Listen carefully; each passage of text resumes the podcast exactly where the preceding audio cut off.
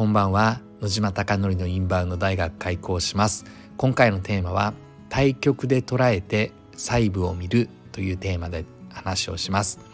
池袋にある焼肉屋の焼肉マフィアは YouTube 講演家の鴨頭義人さんが経営をしております。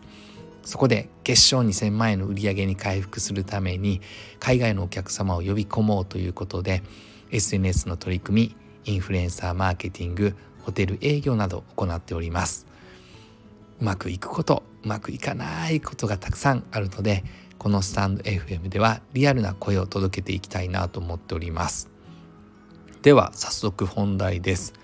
私はですねこの3日間ぐらいずっと分析分析分析数値集めてデータ分析みたいなことをずっと繰り返し行っています。今日何時間やったんだろう？今日5時間ぐらいもうやりたいこととかこれで多分分析したらいいだろうなって方向性は見えたのでその仮説を本当に正しいのか確認するためにデータを集めて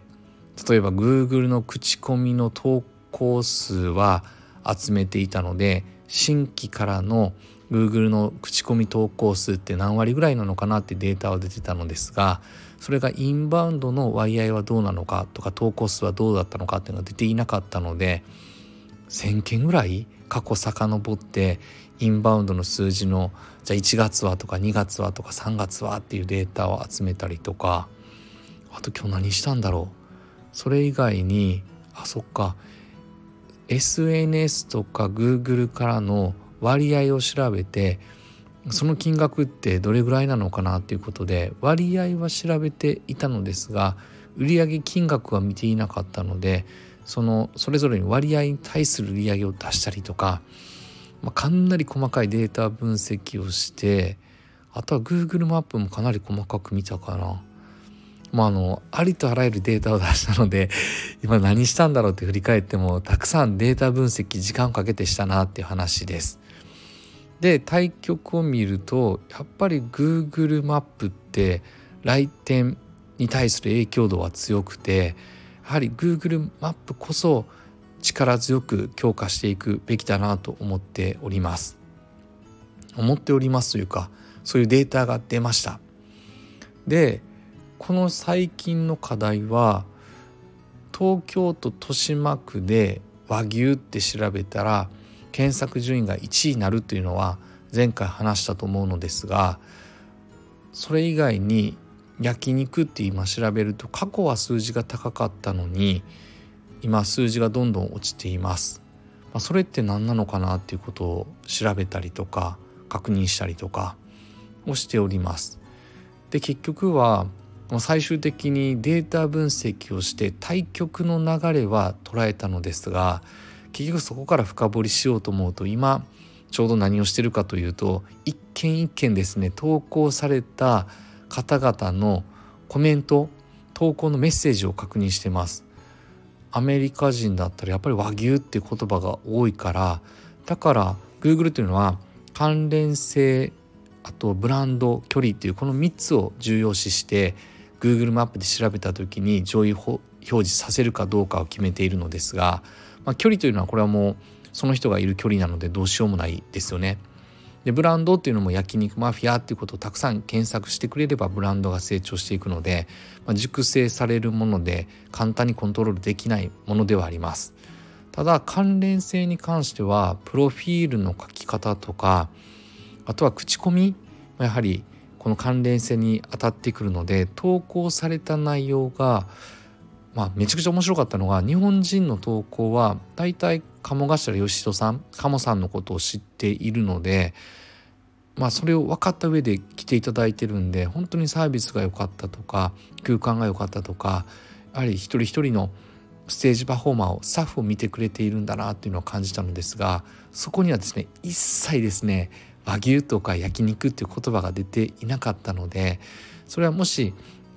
本人が良ければですね口コミ投稿ぜひしてくださいって言った時にもしよければ和牛とか焼肉についても感想お願いしますっていうことを伝えておくのも一つかなと思いました。そうすると日本人の投稿で和牛とか焼肉って入ればこれは Google は言語が違っても英語で焼肉とか和牛に変更してくれるので日本語でも全然問題なく海外の人たちに届くようになります。そして検索順位にも影響してきます。あとはフランス人が最近すっごい増えていてでフランスの人たちは肉って言うんですけどこれ英語表記だとミートって直されるので、まあ、日本語だと肉ですよね。なので和牛とか焼肉ではないので、まあ、フランス人を集客していて売り上げが上がってる良さはあるのですがやっぱり文化が違うので和牛とか焼肉って調べる方々に届けたいんだったらうんこの部分は結構考えものだなと思ってどうすることもできないのでなるほどなと思いましたね。つまりターゲットを変える弊害って、まあ、意外に、まあ、弊害って言ったら失礼なんですけど弊害はあるんじゃないかなと感じております。まあ、弊害と言ってしまいました。まあ集客に対する弊害ですね。お客様が決して弊害っていうわけではないですがということを気づいたりとかつまり今どうしてるかっていうともう細部を見まくってるって話ですね。今月の投稿どうなのかとかじゃあ4ヶ月前5ヶ月前の投稿ってどうなのかっていうメッセージを一時一句見ながらですねやっぱりこうなのかっていうことを見てるので対局を見たらやはり細部に行き着きやはり細部には神が宿るという言葉は私はめちゃくちゃ好きな言葉なんですが確かにそこに集客の神様はいるんじゃないかなと思っております。まあ、分析をしまくってようやく基礎固めしてそこからどういうふうに解決策を打っていくのかっていうのにもうガラッと切り替わってるので今まで分析能だったんですが、まあ、ミスがないようにするのがやっぱり分析で一番大事で数字のミスがあれば全部全てが信用できないデータになってしまうんで、まあ、それが合わなかった時はかなりですね時間をかけて確認をしながら今日も何度かあったんですが5万円合わないとかあんたどこかずれてるぞ捨てるがっていうのはずっとあって、まあ、それをずっともうその罠にはまってしまうと抜けられないのですが、まあ、そういうことを行っていててですねようやく基礎固めがでできたので、まあ、Google マップに関してはかなり見えたという気がします。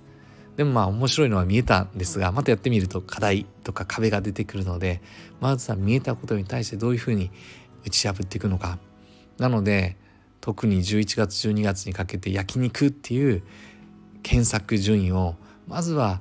東京都豊島区の池袋のあるエリアで1位に和牛と同じように1位になるためにどういうことができるのかっていうのを手立てを打っていきたいなと思っております。無料でできることで売り上げは大きく改善すると信じております。そっか拓也さんのホテル営業もすごいですね。累計取ってみると始めたのがまだ直近の話なのですが200万円ぐらい累計売上ホテルから行っててホテルに一生懸命拓哉さんが営業して帝国ホテルだったりとかメゾン東京だったりとかあとは椿山荘だったりとかリッツ・カールトンだったりとか名だたるホテルが来てくれてそこからやはり集客できているので面白いなと感じております。そして拓哉さんはすごいなとも感じております。あなたのお店がたくさんのお客様であふれることを願ってそして焼肉マフィアがより一層海外のお客様にご来店いただき本当に日本に来ていい体験ができたっておっしゃっていただけるお店を目指してこれからも日々取り組んでいきたいなと思っております最後までご清聴いただきまして本当にいつもありがとうございますまだですね私は口内炎が治っておりません今日は下の体操をしてですね言い訳なく、えー、放送できたことを、えー、誇りに自分自身を誇りに思っております。I'm proud of me. おやすみなさい。